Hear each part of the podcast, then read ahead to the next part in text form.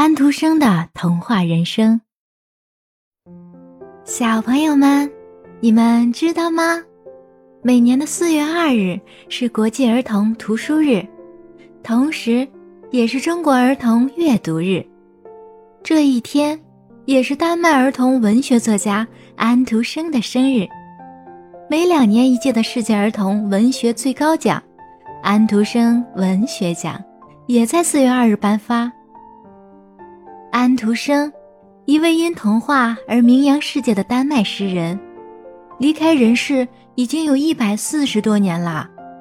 他的童话被翻译成一百四十多种文字，从丹麦走向了世界。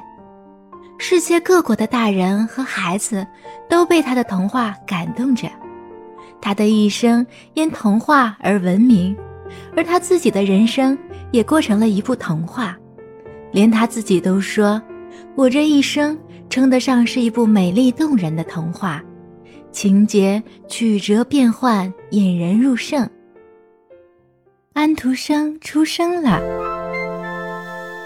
一八零五年。欧登塞一间窄小破旧的小屋，住进了一对相亲相爱的新婚夫妇。丈夫是个鞋匠，还不满二十二岁，就已经显露出诗歌方面的天赋灵性。妻子比他大几岁，有一颗充满爱的心灵，对生活的世界却一无所知。这时候，年轻的丈夫已经是个自由师傅，自己建了作坊和婚床。床架上残留的黑纱提醒人们，在这张木质的床架上，不久前还停放着病逝的特兰珀伯爵的灵柩。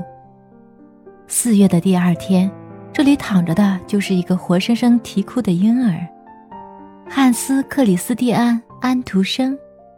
据说，在他出生之后的几天，每当他不停地尖声哭叫，爸爸就坐在妈妈的床边为他读丹麦著名剧作家霍尔堡。甚至还会读莎士比亚。爸爸会开玩笑的要求：要么睡觉，要么就安静的听。可小安徒生还是无休无止的哭喊，即便到教堂受洗，他也是哭声震天，使得那位在妈妈眼里脾气暴躁的牧师高声说：“这孩子的哭声简直像猫的尖叫。”妈妈为此始终不能原谅他。